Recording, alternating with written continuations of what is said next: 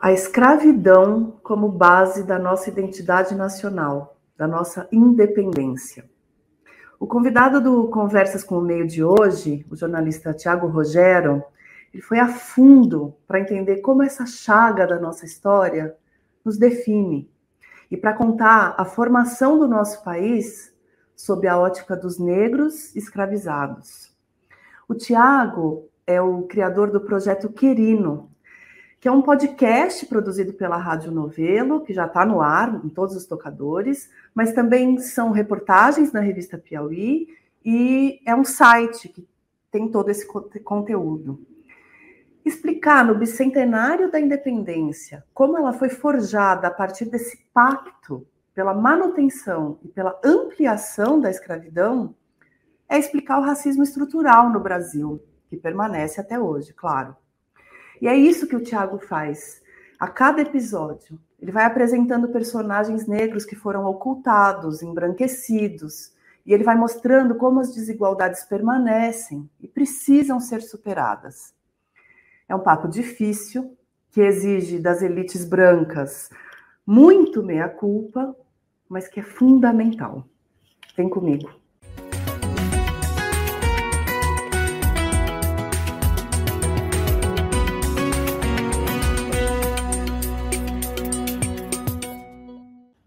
Olá, Tiago Rogério, tudo bem? Bem-vindo, obrigada por aceitar nosso convite. Oi, Flávia, obrigado pelo convite, é um prazer estar aqui. Joia. Tiago, eu quero começar contigo é, a partir de uma declaração que você deu numa matéria da revista Piauí, em que estava sendo apresentado ao mundo o projeto Querino, é, em que você explica que a ideia do projeto é contar a história, ou recontar a história numa ótica afrocentrada. É, e aí você aproveita e explica para o nosso espectador o, o, escopo desse projeto, o que, que ele é. Sim. É, bom, o projeto Quirino é, é, um projeto que começou em 2020, ele foi lançado agora, no último dia 6 de agosto, como um podcast narrativo em oito episódios. Já estão todos no ar, foram lançados ao mesmo tempo os oito episódios, para quem quiser ouvir tudo de uma vez, enfim. E também uma série de publicações na revista Piauí.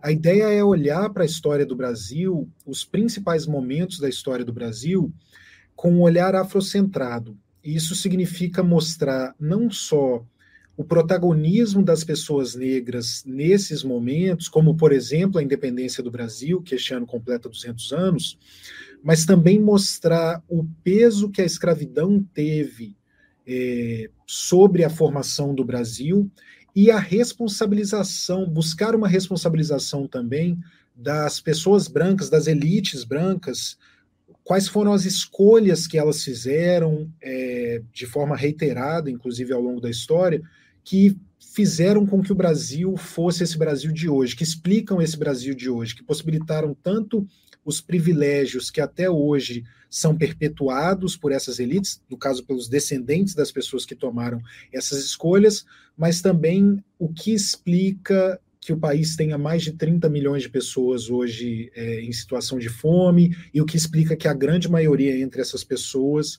e não só entre as pessoas que estão passando fome, mas entre as pessoas nas piores colocações profissionais, né, de pior remuneração em geral, que a grande maioria seja formada por pessoas negras.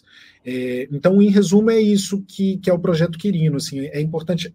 A gente sempre gosta de falar também que esse projeto tem uma inspiração muito, muito clara e posta num projeto que foi feito em 2019 pelo The New York Times, pelo jornal uhum. The New York Times, que chama The 1619 Project, o projeto 1619, que ele reposicionou como data de fundação dos Estados Unidos, não o ano da independência, 1776, mas 1619, que é o ano em que chegam ao território, né, chegaram ao território que depois se tornaria os Estados Unidos, as primeiras embarcações, ou a primeira embarcação trazendo africanos escravizados. Então a gente se inspirou nesse projeto para começar em 2020 a fazer o projeto Quirino, e que foi lançado agora no, neste mês de agosto. E aí, é, Hoje a gente está fazendo essa entrevista no dia em que chega ao Brasil o coração de Dom Pedro I, né, como parte dessa celebração do, do bicentenário, né? É... Qual que você acha que pode ser a relevância num ano de celebração do bicentenário de fazer esse ajuste, esse reenfoque? Principalmente no momento em que uh, forças políticas tentam sequestrar essa celebração, para além de ela já ser é, super é, embranquecida historicamente, há ainda uma tentativa de, de, um sequestro político de uma narrativa que é muito vinculada às ideias racistas mais reacionárias possíveis. Então, é, por, me, me fala desse momento para o lançamento do projeto Querino. Sim, o projeto Querino foi lançado num 6 de agosto, né, um 6 do 8, e não por acaso, a gente pensou nisso, a gente queria que ele fosse lançado antes da independência, calhou de ser num 6 de agosto, que, que conversa muito com o 7 do 9, né, com o 7 de setembro, mas porque a gente entende que esse é um ano de disputa de narrativas, né, como você disse, é, o, por exemplo, o nosso primeiro episódio do podcast, ele está concentrado em contar a história da independência do Brasil. Uhum. É, no que a gente considera que é uma forma mais completa dessa história, e não esse olhar ufanista de um mito heróico da independência que invisibiliza qualquer outra experiência e qualquer outra contribuição para a independência que não tenha sido essa que é colocada sempre como de Dom Pedro, do José Bonifácio, de, de umas elites brancas, políticas e tal. Que ao fazer, ao contar essa história de forma completa, a gente não diz que Dom Pedro não teve participação, que José Bonifácio não teve participação, mas a gente coloca as coisas em seus devidos lugares, assim, e coloca sem uma coisa que é muito importante, assim, que eu gosto sempre de falar quando falo do Quirino, sem fazer, sem cometer exageros, as frases que a gente, que a pessoa que for ouvir o podcast, quem já ouviu, é, quem for ouvir, vai reparar que tem frases muito fortes, é, tem, tem posicionamentos firmes e frases que podem parecer frases de efeito ou algo do tipo, mas não há exagero, é tudo muito embasado em documentação, em bibliografia, é, em documentos produzidos, encontrados por outros historiadores, né? Além dos historiadores aqui, a gente recorre nos próximos, próprios episódios. Eu não sou historiador, sou jornalista, e a gente dá sempre muito crédito a esses historiadores que estão revelando as informações que a gente está colocando ali. Mas a ideia foi fazer o, a independência é dentro do jargão jornalístico, né? A gente tem a figura do lead, né? Que é o primeiro parágrafo que explica por que, que aquela matéria está sendo feita naquele dia, por que, que ela está saindo na edição daquele dia do jornal e tal. A independência é uma espécie do nosso lead, assim. Por que, que o Quirino está sendo lançado este ano? por que, que, ele não foi lançado em outro ano e tal, né? Considerando que a gente começou a fazer em 2020, por que, que a gente não tentou lançar em 2021 ou então esperou para 2023? Porque a gente considera que este é um ano muito importante por alguns motivos, né? É um ano de eleição, é o ano, por exemplo, em que a lei de cotas completa 10 anos, mas uhum. também é o ano em que a independência do Brasil completa 200 anos e a, a própria chegada do coração de Dom Pedro, né, o fato de que é um governo alinhado a ideais militares que está trazendo esse coração, repetindo algo que foi feito na ditadura 50 anos atrás, né, não exatamente com o coração na época, mas desse sequestro, entre aspas, que é promovido pelos campos mais reacionários da memória nacional, e que a gente não nega nada dessa memória nacional no, no projeto Quirino, mas a gente mostra uma versão mais completa é, uhum. Por exemplo, mostrando o peso que a escravidão teve, que a manutenção da escravidão teve, e não só uma manutenção, mas uma expansão da escravidão, o peso que essas coisas tiveram para a formação do Brasil, para a decisão de que o Brasil virasse uma nação independente é, e não, por exemplo, diversas regiões diferentes, como foi com nossos vizinhos aqui da América do Sul e tudo mais. Então, uhum. Então foi, foi algo consciente que a gente buscou é, contar essa história neste momento, justamente por saber dessa disputa de narrativas. E existem alguns cientistas políticos, historiadores e sociólogos que é, defendem a ideia de uma refundação da nação, é, em que se admite o racismo estrutural, em que se admite a, a, a história é, a, do povo escravizado, enquanto elemento é, fundador mesmo, né? Uh, e você falou em frases fortes, tem algumas que, que me marcaram ao longo do, dos episódios, uh, conforme eu ia ouvindo. E uma delas, se eu não me engano, é já logo no primeiro ou no segundo, em que você fala do escravismo como base da independência. Vamos explorar um pouco essa ideia, né? Então, é, não só se manteve, como se ampliou e perpetuou, sendo, né, tornando o Brasil a última nação a, enfim, a encerrar esse ciclo é, horrendo da, da, da humanidade do país. É, conta um pouco para o nosso espectador o que, que você descobriu nas suas pesquisas sobre como isso foi feito e sobre o que isso explica do Brasil de hoje. Sim. É, acho que algo legal também que eu tenho falado sobre o Quirino é que a gente não tem, é, também usando o jargão jornalístico, no projeto Quirino não tem nenhum furo. Não tem nenhuma grande revelação, assim, a primeira vez que tal informação está sendo revelada. Mas o que eu mais tenho ouvido, inclusive de colegas jornalistas que apreciam muito história, que leem, consomem muita coisa é, sobre, sobre recorrem a muita coisa sobre história, é o tanto que eles estão aprendendo. Porque uhum. o que a uhum. gente faz é uma sistematização que é, é modéstia à parte, muito bem feita, narrativamente muito pensada, planejada, cons, é, construída para ser algo que fosse agradável, não agradável no sentido, agradável talvez não seja a menor, melhor palavra, mas que, que fosse digerível assim narrativamente, né? Um produto que você consegue de fato prestar atenção e se envolver com ele e tal, mas é uma sistematização de informações que infelizmente a gente não tem acesso enquanto cidadão mesmo brasileiro, assim, enquanto Sim. Uma pessoa que, que é educada, inclusive nas melhores escolas, é, que tem os melhores padrões, mas a, a história que chega a gente é, geralmente a história é europeia, masculina, e que deixa de fora muita coisa interessante. Assim. O próprio processo de independência, a própria questão da escravidão. Né? O que, que é, especificamente né, em algo que a gente fala no primeiro episódio, que a gente fala que o Brasil, enquanto país independente, ele nasceu da escravidão, ele nasceu de um medo muito grande que havia de perder a, a escravidão, porque a escravidão era a principal fonte de renda de todos os negócios possíveis no Brasil. As pessoas mais ricas é, do Brasil no período em que a escravidão foi legal juridicamente, né, que juridicamente era permitido escravizar e vender e comercializar pessoas e tudo mais, eram os traficantes de escravizados. Eles eram o topo da pirâmide, mas além desse topo da pirâmide, tinha aquelas pessoas que já são figuras que a gente pensa mais que são os grandes senhores, né, que tinham primeiro ali os engenhos, e aí começa a surgir também a mineração e depois o café e tal. Eles se beneficiavam diretamente da escravidão. Se não houvesse escravidão, não se viabilizariam esses negócios uhum. é, e não gerariam as riquezas que geraram. Mas a sociedade brasileira era uma, não era uma sociedade só que tinha escravidão como elemento, ela era uma, uma sociedade escravista. Então toda a economia estava baseada na escravidão. Inclusive o dono de uma lojinha ele podia, e ele às vezes tinha um escravizado que trabalhava ali junto com ele.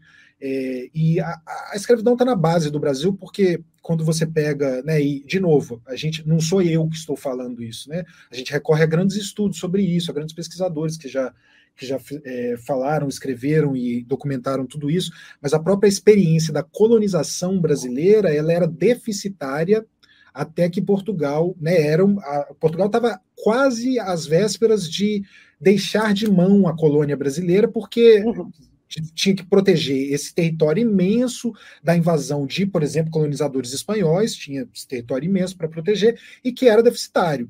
Ele só começa a se viabilizar economicamente a partir do momento que começam a escravizar os indígenas primeiro é, e depois começam. Portugal é o grande é a grande mente e o grande braço que, que, inventa essa forma moderna da escravidão, que é uma forma mercantil, né? Escravidão é um, é um elemento que faz parte da, da humanidade há bastante tempo, mas quem inaugura essa forma mercantil é, em que a escravidão não é mais uma condição que poderia ser antes, por exemplo, por uma disputa de guerra, e aí o perdedor era escravizado, e aí ele tinha uma condição que ele ficaria escravizado por um tempo, poderia até ser libertado e tal. Quem cria essa condição de escravidão como moeda e como uma moeda para fazer muito dinheiro, volume, é, tráfico transatlântico e tal, é Portugal. Como uma commodity é, nacional, né? Quase.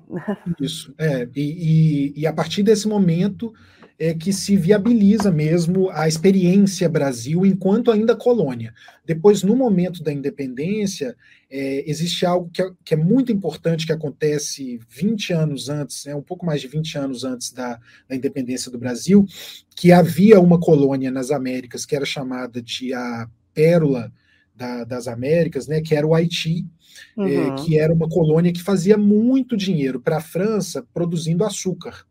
É, e aí no Haiti há uma revolução é, liderada pelos escravizados do Haiti e os ex-escravizados. É, inclusive, eles matam os senhores brancos, tomam o poder da ilha. É, e existe essa experiência. Aí, França, já sob domínio do Napoleão Bonaparte, tenta é, derrubar essa revolução, perde várias vezes, enviam milhares de, de militares para o território do Haiti, perdem. O Haiti se torna a segunda nação das Américas a se tornar independente, atrás só dos Estados Unidos, né, que aconteceu em 1776, e o Haiti se torna a primeira nação independente a libertar, a não ter mais escravidão. Né? E essa sombra disso fica pairando sobre o Brasil, nesse momento de turbulência do Brasil, que é o Brasil primeiro tem, com a chegada da família real em 1808, um momento de explosão, aqui era uma colônia que já se desenvolvia, mas que ela tem uma explosão de interesse, é quando surgem, por exemplo, as primeiras faculdades no Brasil, né, a partir da chegada da, da família real, que vem fugida do Napoleão, né, o Napoleão uhum. vai ocupar Portugal, a família real, Dom João VI, é, e seus filhos, eles vêm para o Brasil. É, e depois desse momento de explosão da economia, é quando são fundadas as primeiras faculdades, que também mostram como que Portugal não se importava tanto assim com o Brasil, né? porque só em 18, a partir de 1808 que a gente vai ter é, essa preocupação de fato com educação, tem esse, essa explosão de interesse de economia e do próprio comércio brasileiro e dos produtores aqui por causa da questão da abertura dos portos, que a gente não precisava mais negociar só com Portugal, mas passa a negociar com outros países também, como por exemplo a Inglaterra, que era nosso primeiro, nosso principal parceiro, parceiro né?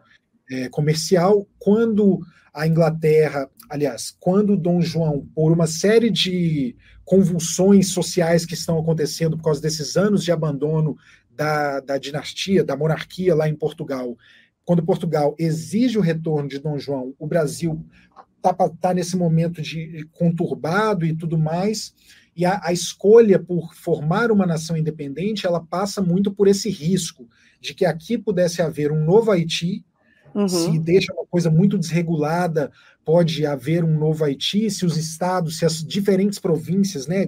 Por exemplo, hoje o Brasil ainda é tão marcadamente diferente, né? Os seus estados, culturalmente, ideologicamente, eles são tão diferentes. Imagina como era naquela época em que a comunicação não havia, mas decide se formar essa unidade. E essa unidade em torno do nome de Dom Pedro muito por causa dessa necessidade de manter a principal fonte de renda, que era o trabalho escravizado. E isso parte de um compromisso, inclusive. A própria viagem que vai resultar no mito né, do, da independência, no grito do Ipiranga, do 7 de setembro e tal, naquele momento, Dom Pedro, que ele está fazendo é fazendo uma visita por grandes proprietários de escravizados da região sudeste e falando para eles: ó, a gente vai ficar independente e a gente ficando independente, você pode ficar tranquilo que a propriedade vai ser assegurada e que a escravidão vai continuar, você vai poder continuar escravizando. E, e o que se segue depois disso é uma euforia que se reflete, por exemplo, nos números de importações de africanos escravizados. Né? Os uhum. números de africanos escravizados que são desembarcados no Brasil, eles explodem depois da independência numa euforia generalizada também e que resulta em importação de corpos né, e de vidas de pessoas que não queriam é, estar naquela condição, obviamente, e que chegam aqui e passam por todo tipo de tortura, é, desde o fato de não poder professar a fé ou ter o próprio nome, até jornadas de trabalho extremamente extenuantes, enfim, tudo mais que está relacionado à barbárie que foi a escravidão. E aí, então, é, na visão do que vocês pesquisaram, do que, do que os historiadores é, e, enfim, esses pesquisadores compilaram, é esse pacto pró-escravidão, inclusive expandindo a escravidão, que funda o Brasil nação. Isso. E, e que marca desde então, certo? É, que vai dar as bases para que o país se desenvolvesse, para que é, logo depois do que acontece disso, inclusive passar desse momento de euforia pós-independência, economicamente as coisas e também a, a, independência ela vem no momento ali que o Brasil está logo depois da explosão do ouro e tal, o ouro começa a rarear de uma forma geral, a economia brasileira já não está indo muito bem.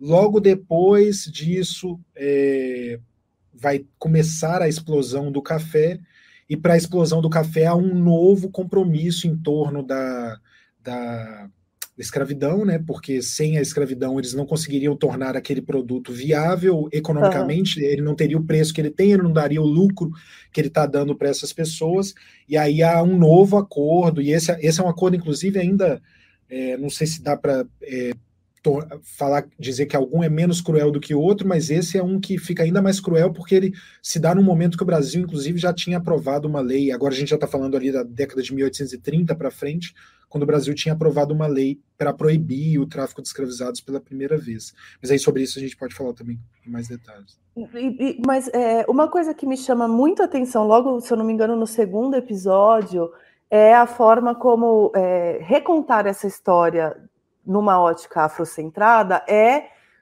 revelar aos ouvidos menos treinados a existência de personagens que ou foram propositadamente ocultados, ou foram esquecidos, ou eram simplesmente desconhecidos. Então, eu queria que você falasse um pouco desses, mas falasse também um pouco do seu processo de descoberta, porque é, eu imagino, não sei se, é, se isso é real, quero ouvir de você, que você mesmo tenha é, é, passado por um processo de aprendizagem e de contato com nomes que talvez você mesmo não conhecesse. Então, conta um pouco como é que foi isso para você e quais são, enfim, alguns desses nomes, é, enfim, é, são oito episódios, nós não vamos conseguir explorar tudo, mas algum, alguns desses nomes que, que vêm à tona a partir do, do projeto Querino. Sim, é. Eu essa reação que as pessoas estão tendo de dizer que aprenderam muita coisa, né? É, é a reação que eu tive fazendo a pesquisa, o projeto Querino, eu não fiz sozinho, né? Nós somos até agora mais de 40 profissionais envolvidos, então teve a primeira parte do projeto que começa na em 2020, são 12 meses só de pesquisa, e aí foi uma pesquisa conduzida por um historiador, um outro jornalista, eu coordenando, e sob a consultoria da historiadora Inaê Lopes dos Santos, e também sob a consultoria narrativa da Flora Thomson Devô e da Paula Scarpim, da Rádio Novelo. E nesse processo todo, e aí depois nas apurações que se seguiram, na produção do próprio podcast em si, eu fui aprendendo muita coisa, mesmo é, eu já, enfim, trabalho como jornalista há mais de 10 anos e desde 2018 tenho um especial interesse para a questão histórica, né, principalmente história do Brasil, e esse olhar étnico-racial, olhar afrocentrado e tal. Mesmo consumindo praticamente só livros sobre isso, que é o, sobre o que eu me mais me debruço nos últimos anos, até para cobrir uma, uma carência, porque até eu tomar essa decisão de só consumir esse tipo de literatura, eu só consumia literatura branca. E uhum. praticamente no Brasil, branca e masculina, que é o que o mercado editorial colocava como isso aqui é o clássico, você precisa ler isso. Óbvio que há exemplos de mulheres e tal, mas a gente sabe como que o mercado editorial é, majoritariamente branco e masculino. Então, para suprir essa, essa carência na minha formação intelectual e literária, eu decidi que eu leria, a partir da, de, de 2018, uma maioria de, de escritores negros e tudo mais. E mesmo nesse processo, muita coisa foi uma novidade para mim. No uhum. próprio primeiro episódio, tem muita coisa que eu não fazia ideia, é, não, não querendo dar dar, dar um pequeno detalhe assim do primeiro episódio, mas eu não sabia, por exemplo, que o José Bonifácio, que é o patrono da independência, o autoproclamado patrono da independência, né, que até hoje é lido assim, eu não sabia que o José Bonifácio, que era tão próximo do Dom Pedro, braço direito do Dom Pedro nesse processo, tinha uma proposta tão robusta já em 1822, no caso 1823, uhum. é, né, o primeiro ano do país recém-independente, para abolir a escravidão. E a, uhum. você vê, a nossa escravidão ela vai durar até 1888. Uhum. E, então eu não sabia disso. E, o próprio Manuel Quirino, né, que o projeto ele tem esse nome, Projeto Quirino, como uma homenagem ao Manuel Raimundo Quirino, que é um intelectual abolicionista, foi muita coisa, foi professor, foi desenhista, foi artista, é, foi abolicionista, jornalista e tal, e ele nasceu em Salvador, que é um berço absurdo de intelectuais, em 1800, na, aliás, ele nasceu na Bahia, não nasceu exatamente em Salvador, mas o que eu disse sobre Salvador vale para a Bahia como um todo, e depois ele vai construir carreira na Bahia. Mas ele nasce um homem negro ainda no período da escravidão, nasce já como uma pessoa livre, que isso inclusive é algo que a gente não, não aprende tanto assim, né, é, crescendo, que durante o período da escravidão havia muitas pessoas negras livres exercendo a sua liberdade de várias formas, embora num contexto em que uma pessoa pode ser legalmente escravizada só pelo fato de ser negra, essa, essa liberdade, ainda que fosse legal né, para os libertos, ela fosse uma, uma liberdade com limites, né, uma experiência de liberdade muito limitadora. É, mas eu fui aprendendo muita coisa. O, o, Manuel Quirino era uma figura que eu não conhecia antes da pesquisa para esse projeto. E a, a gente usa o nome dele para. A gente dá essa homenagem a ele batizando o projeto com o nome dele, porque ele é o primeiro intelectual brasileiro a tratar positivamente dentro da nossa história, a incluir na nossa história a contribuição do africano e do afro-brasileiro. Ele, uhum. diferentemente do mito que até hoje existe, que é aquele mito das três raças, né, na construção da história do Brasil, o europeu veio com a inteligência e a coordena ele coordenava, ele era o grande chefe, ele era o grande pensador. O africano deu o trabalho como o africano escravizado e o índio deu a, o amor pela mata, enfim, que é esse mito da, das três raças o, o Manuel Quirino vai dizer, olha, a participação do africano e do afrodescendente para a formação do Brasil, ela foi determinante, ele é o protagonista, ele trata o africano e o afrodescendente, inclusive, por uma palavra que é super interessante, que é como colono. Uhum. É, ele, ele, não é só o escravizado, que, o que já era, enfim, o escravizado era quem já fazia a maior parte do trabalho, se não todo o trabalho, mas ele também está presente pela, pela sua agência e com uma contribuição intelectual nesse trabalho e tal, e que a gente tenta expressar no, nos episódios de várias maneiras, por exemplo, falando sobre as contribuições dos africanos e dos seus descendentes para o desenvolvimento da siderurgia no Brasil e tal, coisas que são invisibilizadas até hoje. E aí, é, acho que a gente chega num ponto muito marcante do, da série e do conteúdo, uh, que é o da linguagem, e que eu queria tratar um pouco com você. Porque o, o podcast tem uma linguagem muito simples, não é, é assim, é muito simples no, no, melhor sentido, assim, não é uma coisa acadêmica é, tradicional ali, a coisa às vezes um pouco hermética e tal, mas ela também, é, como você falou, tem frases contundentes e tem uh, desconstruções. Então, por exemplo, uma coisa que até não é tão nova, mas para quem está é, com a cabeça não tão ligada nesse assunto, vocês é, falam o tempo inteiro, como estamos falando aqui, em, em escravizados e não em escravos, que é uma coisa é, bastante importante de mudança né, de linguagem. A outra uma frase que me marcou muito, é, que você fala de forma muito contundente de como, eu vou até pegar aqui a minha anotação, é, de como a colonização europeia foi, sobretudo, uma marca da colonização europeia foi, sobretudo, a preguiça.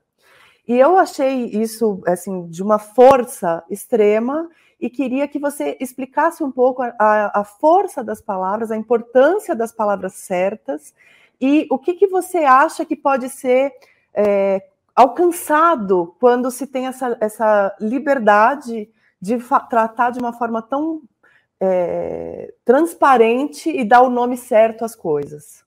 Sim, é, como eu disse, foi uma preocupação muito, muito grande nossa que as pessoas podem ter várias críticas ao projeto e tal, ela pode ter, ela pode ter críticas muito em relação à forma e conteúdo, embora essas críticas até agora não apareceram, mas naturalmente vão aparecer, porque é natural, né? A gente colocou o projeto no ar.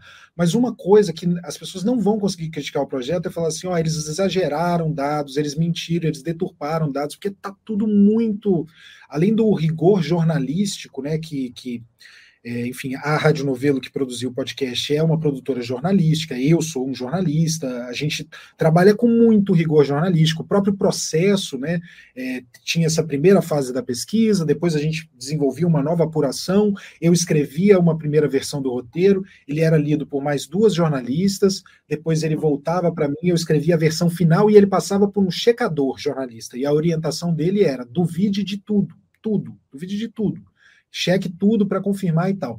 Esse, era a parte do rigor jornalístico. Além desse rigor, tinha o rigor historiográfico, que a gente contou com a consultoria da Inaí Lopes dos Santos, que é uma das principais historiadoras do Brasil, tem um trabalho incrível, acabou de lançar um livro muito bom, que eu deixo como recomendação, é, que é o Racismo Brasileiro, pela editora Todavia, é uma história da é, inclusive é racismo brasileiro, uma história da formação do país, é incrível. A Inaê foi nossa consultora em história, que orientou esse momento da pesquisa e também lia a versão final do roteiro. Uhum. Então, qualquer coisinha que tivesse fora, assim, parecendo a INAE também apontava, falou assim, opa, aqui talvez eu ache melhor a gente colocar de outra forma. Então a gente teve essa preocupação que nos dá a liberdade de poder, não, não nos dá, não a liberdade, mas nos, nos dá o conforto, de certa forma, de poder usar essas palavras e saber que a gente está embasado em dados, assim. É, só que é, enfim, são palavras que às vezes são difíceis de ouvir. Ontem, por coincidência, eu recebi um e-mail muito respeitoso, assim, é, de uma de uma ouvinte, ela elogiou o projeto, mas ela falou que, como uma descendente de uma família branca que trabalhou muito, ela se sentiu um pouco ofendida com essa coisa do, do que a contribuição europeia foi a preguiça. E aí eu até tentei, enfim, também de forma muito respeitosa, respondi ela e mandei para ela um trecho que a gente fala no mesmo, no mesmo episódio, a gente fala, olha, gente, quando a gente está falando essas coisas, a gente não está falando nada contra os descendentes de imigrantes trabalhadores italianos, espanhóis, japoneses que chegam nessa época, também chegam, vão chegar num, num, outro momento também alemães, a gente teve isso. A gente não está falando que essas pessoas não trabalharam, inclusive essa, é, isso está no texto, inclusive essas pessoas foram exploradas pelas mesmas elites, trabalharam muito e ganharam muito pouco. Mas uhum. o que a uhum. gente está explicando Primeiro, para falar da parte da preguiça, a gente tem uns exemplos, inclusive bem, bem claros, assim, um até que é um pouco engraçado, mas é um exemplo real do cara que, enfim, da, da questão do advogado ali, não, não vou entrar no, no, exemplo assim, mas a gente dá uns exemplos, a gente está falando do, da, do pessoal dessa época que, enfim, as pessoas não se locomoviam na rua é, direito, sabe? Precisava pedir para um escravizado levar aquelas cadeirinhas para ela ir de um, de um ponto ao outro do centro. Isso é fato. É, mas quando a gente diz dessa preguiça, a gente não está falando do trabalhador branco que também foi explorado e tal. A gente está falando dos exploradores, né, das elites que realmente não faziam nada, não faziam nada em termos de trabalho, assim, sabe? Uhum. Inclusive, intelectualmente faziam pouco e se beneficiavam da produção intelectual que era feita desses trabalhadores. Olha o exemplo da arquitetura, né? Por exemplo, São Paulo tem, tem o Tebas, que, que foi por muito tempo invisibilizado também e tal. A gente não está falando deles. É, e, mas é uma, foi uma preocupação nossa, assim, a, a questão da, da linguagem, deixar uma linguagem simples mesmo, e quando eu ouço você falando da linguagem simples, eu fico muito satisfeito, assim, porque é uma preocupação nossa, para que ele seja acessível, uhum. para que para fugir do academiquez mesmo, da, de, de, expressões, enfim, que acabam mais afastando o, o, ouvinte do que, do que trazendo perto, mas e que estão é, tá dando um retorno muito interessante também, assim, até, por exemplo, um público que, que eu posso dizer que não era o nosso público pretendido, né, criança, mas é, tem, tem ouvinte contando que de filhos que às vezes pegaram ouvindo e parou e ficou prestando atenção mesmo, conseguiu prestar atenção naquela narrativa e se envolver. É, foi uma preocupação nossa, assim, é, bastante esse, essa... E porque também passa um pouco por reeducar, né, ouvidos e olhares uh, de pessoas que tiveram contato, como você falou, da tua própria experiência, é a minha também, e é a da maioria esmagadora dos brasileiros, é, a gente é, foi é, educado, é, ensinado é, num, num, conteúdo muito simplista e reducionista do que foi o processo histórico, né, e embranquecido e etc. Então, não deixa de ter um propósito educacional, né, o, o, o conteúdo, não é só jornalístico, acaba tendo um pouco essa coisa dupla, né. É, é. Não, foi, foi é algo que a gente pensou e, e, a gente quer, tem a ideia também de transformar o projeto Quirino numa, num projeto educacional também, pensar como levá-lo para as escolas da melhor forma, de uma forma a ajudar os professores que, que enfim, que estão nessa luta diária, que tem muitos professores que já têm essa preocupação que a gente tem, é, lembrando, e também eu gosto muito de falar isso, que a gente não está inventando roda nenhuma né, no Quirino, a gente está se somando a iniciativas de contar essa versão mais completa da história, que vem desde que começou a experiência afro-brasileira no Brasil e que ganha mais força quando surgem os movimentos negros, por exemplo, com a Frente Negra Brasileira isso. nos anos 1930 em São Paulo, que já tinha essa preocupação que a gente está só se somando hoje. Isso, isso. Eu, eu acenei porque é, era uma das minhas próximas perguntas, né? De, de entender um pouco essa. É, como é que funciona essa rede de construção é, e de manutenção, de preservação da história, né? Então, o que, que você encontrou quando você foi a campo? Você falou da tua descoberta pessoal, mas é, Hoje, é, o quanto que existe de conteúdo é, e como é que ele se interliga e o que que e, e como é que se fura essa bolha para além do, do projeto Querino? O que mais que você enxergou nessa, nesse esforço de furar essa bolha e de tornar essa história é, a nossa história? Sim. É, esse é um esforço que, que, que já vem de bastante tempo, né? É, há uma preocupação sistemática do, dos movimentos negros nisso, um, um alcance incrível que a gente teve foi a aprovação da Lei 10.639, que é a lei que obriga o ensino de história africana e afro-brasileira, história e cultura africana e afro-brasileira nas nossas escolas. Infelizmente, apesar dessa ser uma lei que obriga esse ensino, quem cumpre ela no Brasil hoje, né, as escolas que cumprem, os professores que cumprem, eles são muito mais a exceção do que a regra. É, inclusive, há casos, por exemplo, de que de escolas que proíbem é, no mínimo, o que seria o mínimo de, dentro da aplicação dessa lei, que seria uma semana da consciência negra. Tem casos de escolas do Brasil que proíbem isso por racismo religioso, por não querer ter um, uma história que envolva um tambor por racismo religioso contra religiões de matriz africana. Assim. Uhum. É, então, é, é uma ideia nossa, era um sonho furar essa bolha. Eu acho que a gente ainda está longe de, de, furar essa bolha, mas que a gente está aos pouquinhos alcançando de forma não surpreendente pelo conteúdo que a gente produziu, que a gente sabe que é um, né, de novo, modéstia à parte, é um, é um conteúdo bom mesmo. A gente trabalhou muito para para esse conteúdo e para lançá-lo e traçou muitas estratégias de divulgação, mas que foi surpreendente para a gente, por exemplo, é, por conhecer o mercado e a, enfim, a forma como as pessoas no Brasil, em geral, se relacionam a esse assunto de racismo, escravidão e tal, foi surpreendente para a gente ocupar o primeiro lugar do top de podcast, de podcast do Brasil do Spotify.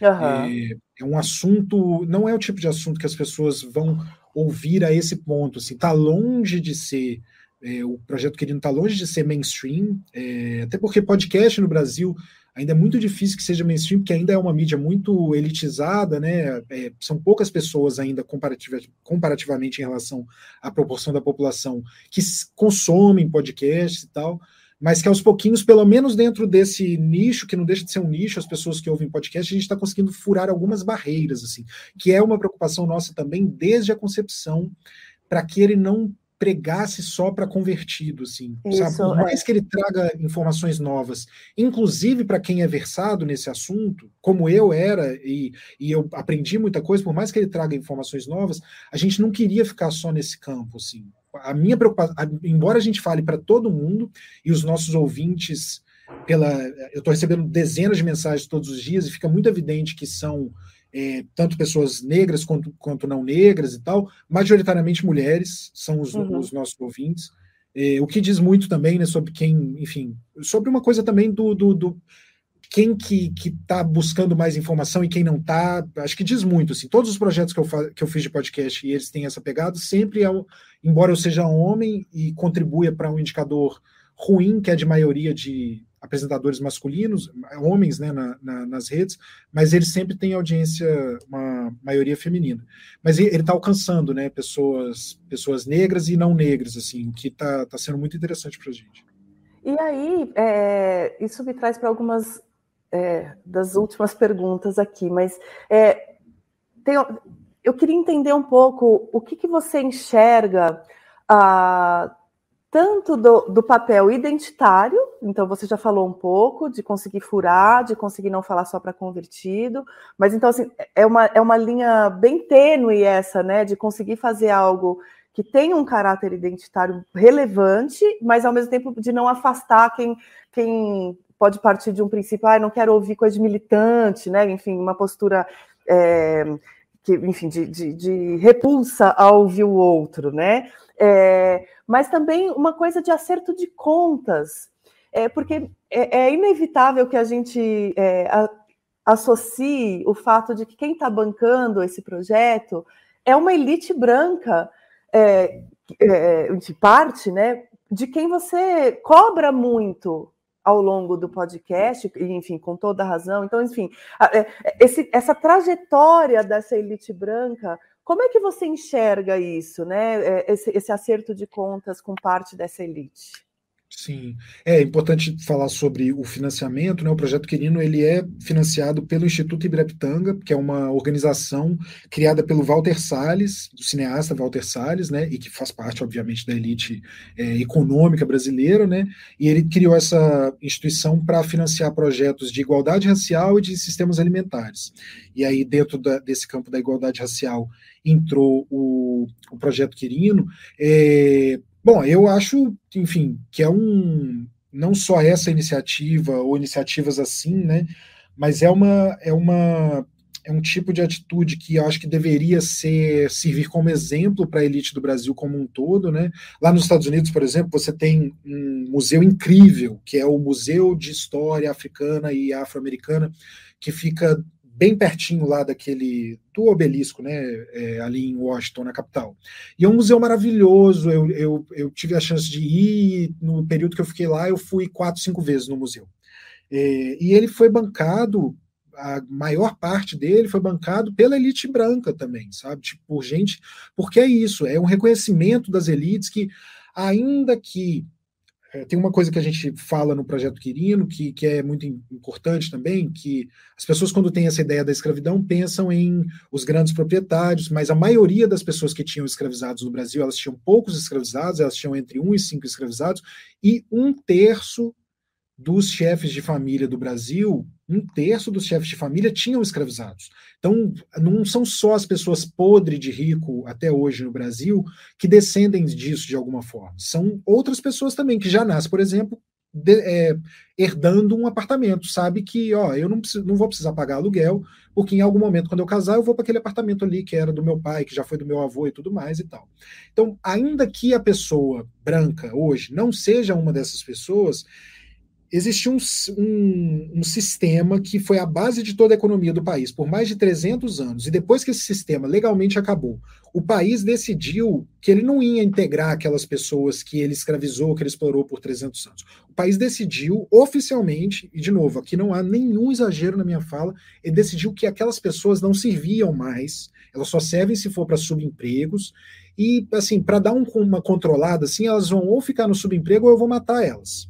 Então é isso que o Brasil, como Estado, oficialmente faz desde o golpe que instituiu a República. E um golpe que institui a República porque são proprietários revoltados com o império que acabou com a escravidão. Então, isso não é o único motivo para o golpe que institui a República, mas é um dos principais motivos para esse golpe.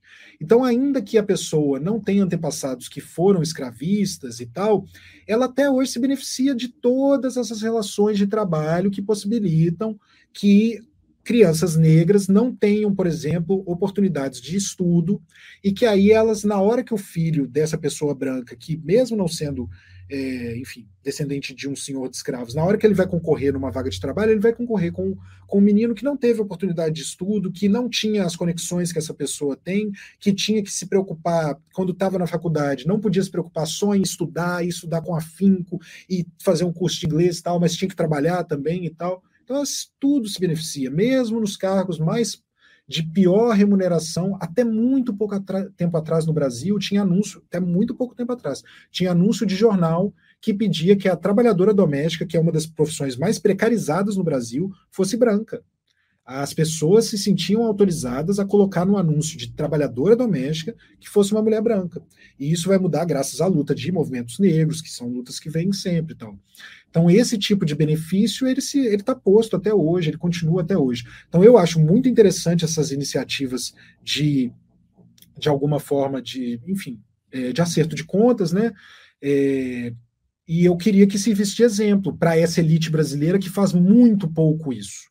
A elite dos Estados Unidos, é, não dizendo que os Estados Unidos também está resolvido nessa área racial, porque não está, está longe disso, mas é uma elite que tem mais iniciativas nesse, nesse sentido.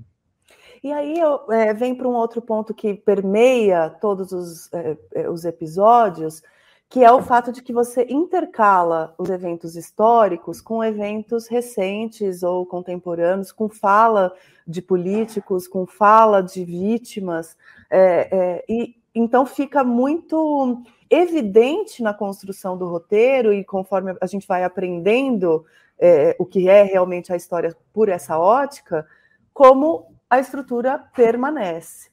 Um, dos momentos, uh, ah, para mim, mais marcantes, e eu vou dar esse spoiler mesmo, vou pedir licença para você para dar esse spoiler, mas para trazer aqui para nossa entrevista, é o momento em que você intercala a narração de um episódio de um é, negro preso uh, nos tempos lá de, da independência, sem motivo, por não lembro quantos, quantos meses, e você vai intercalando com a narrativa do Anderson, que é de 2019, que ficou 15 meses preso sem uma justificativa, e depois se mostrou que a, a, a pouca justificativa que existia era falsa, ela não existia, ela não se sustentava.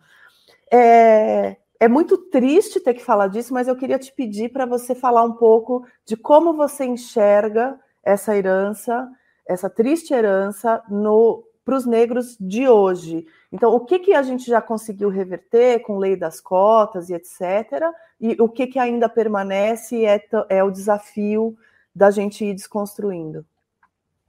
É, felizmente, nos últimos anos, graças a muita luta dos movimentos negros, houve, muito, houve muitos avanços, né? Por exemplo, a gente tem um episódio que é sobre o SUS, é, que é sobre a história da saúde do Brasil, mas especificamente no SUS. E o SUS, é uma coisa que, por exemplo, eu não sabia, é que até a criação do SUS, que é só em 88, não, havia assistência, por mais que o SUS tenha muitos problemas, hoje ele está longe de ser o que a população merece, mas não havia assistência em saúde antes do SUS. Então as pessoas estavam largadas à própria sorte, fora algumas poucas iniciativas, né, o INAMPS e tudo mais, mas que abarcavam, abraçavam uma, uma quantidade ínfima da população em relação a quem realmente é, precisa. Então, houve muitos avanços, e, e esses avanços, muitos deles, ou a maior parte deles, por causa da luta de pessoas negras. E, e, algo que também a gente frisa é que são avanços que beneficiam não só as pessoas negras, eles partem de lutas de pessoas negras, mas eles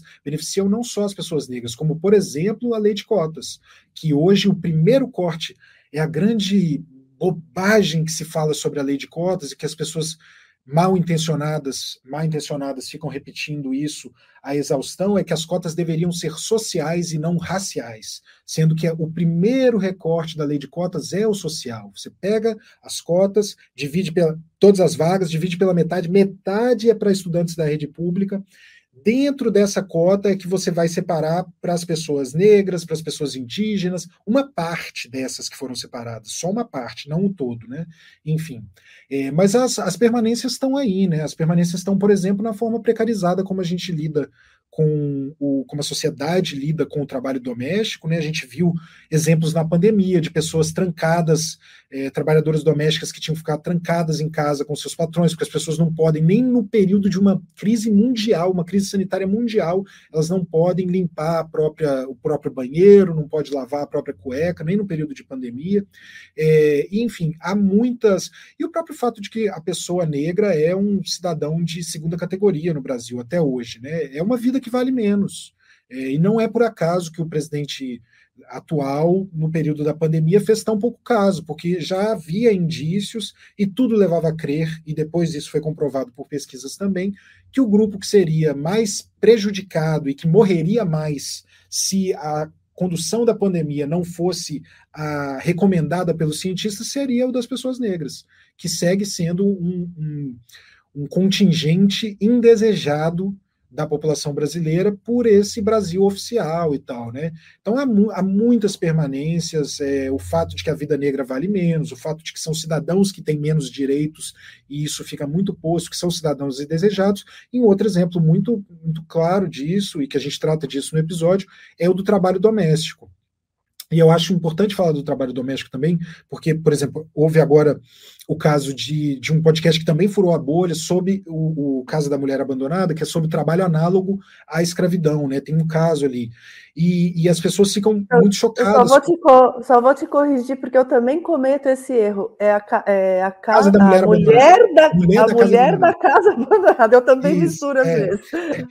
Mas é, então, e ele trata de um caso que é realmente é um caso absurdo, um caso que, que, que revolta, que choca, que é um caso de trabalho análogo à escravidão, e ele cita outros casos também, e esses casos têm de chocar, porque eles são horríveis e, e eles são revoltantes mesmo.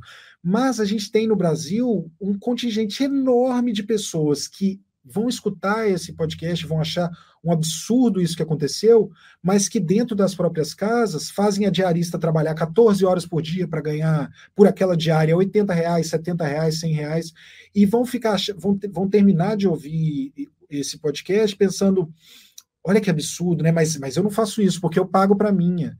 Então, esse é, esse é um resquício também, sabe?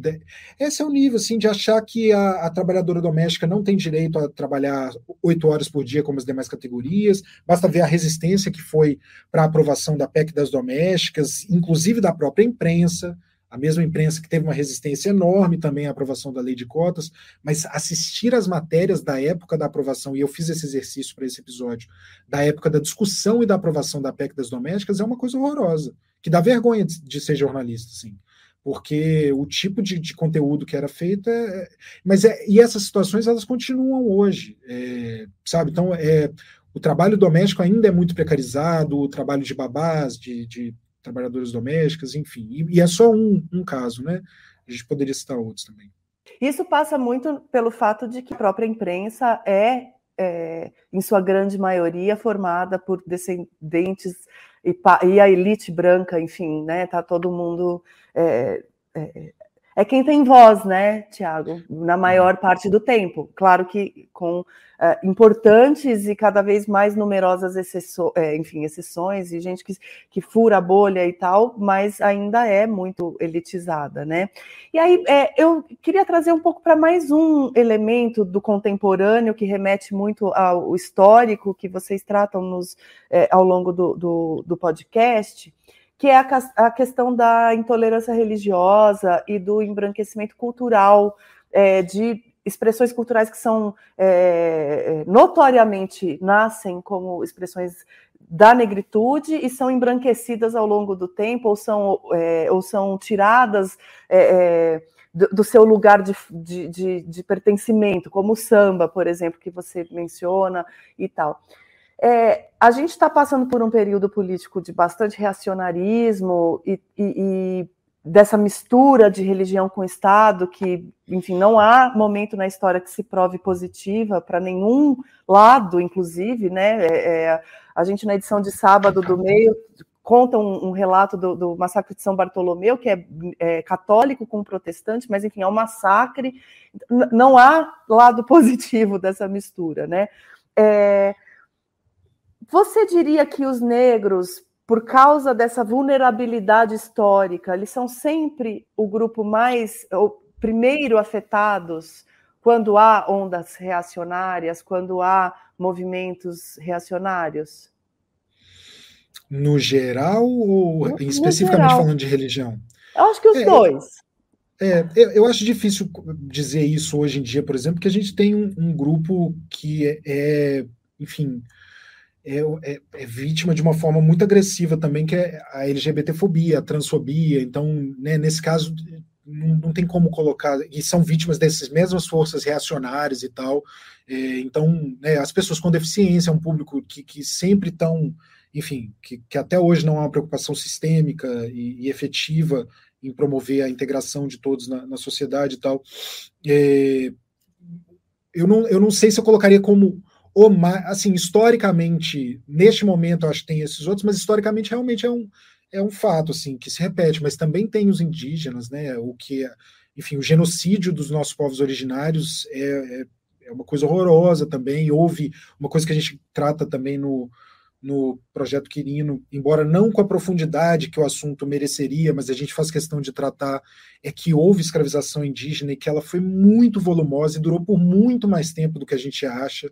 A gente acha que foi uma coisa, né, pelo mainstream, lá no comecinho na exploração do pau-brasil e depois acabou, quando chegam os africanos. E, e por muito tempo houve escravização indígena e as duas duraram mas que de fato as pessoas negras estão na, entre as até por causa da quantidade, né? Quantitativamente, hoje somos mais da metade da população, elas estão entre os grupos que, que realmente são os mais precarizados em, em, todos os sentidos. E aí entram as interseccionalidades também, né? Que a pessoa pode ser é, LGBT, pode ser negra, pode ser trans e ser uma pessoa negra, uma pessoa uma PCD e ser uma pessoa negra, enfim, as várias coisas que estão relacionadas a isso.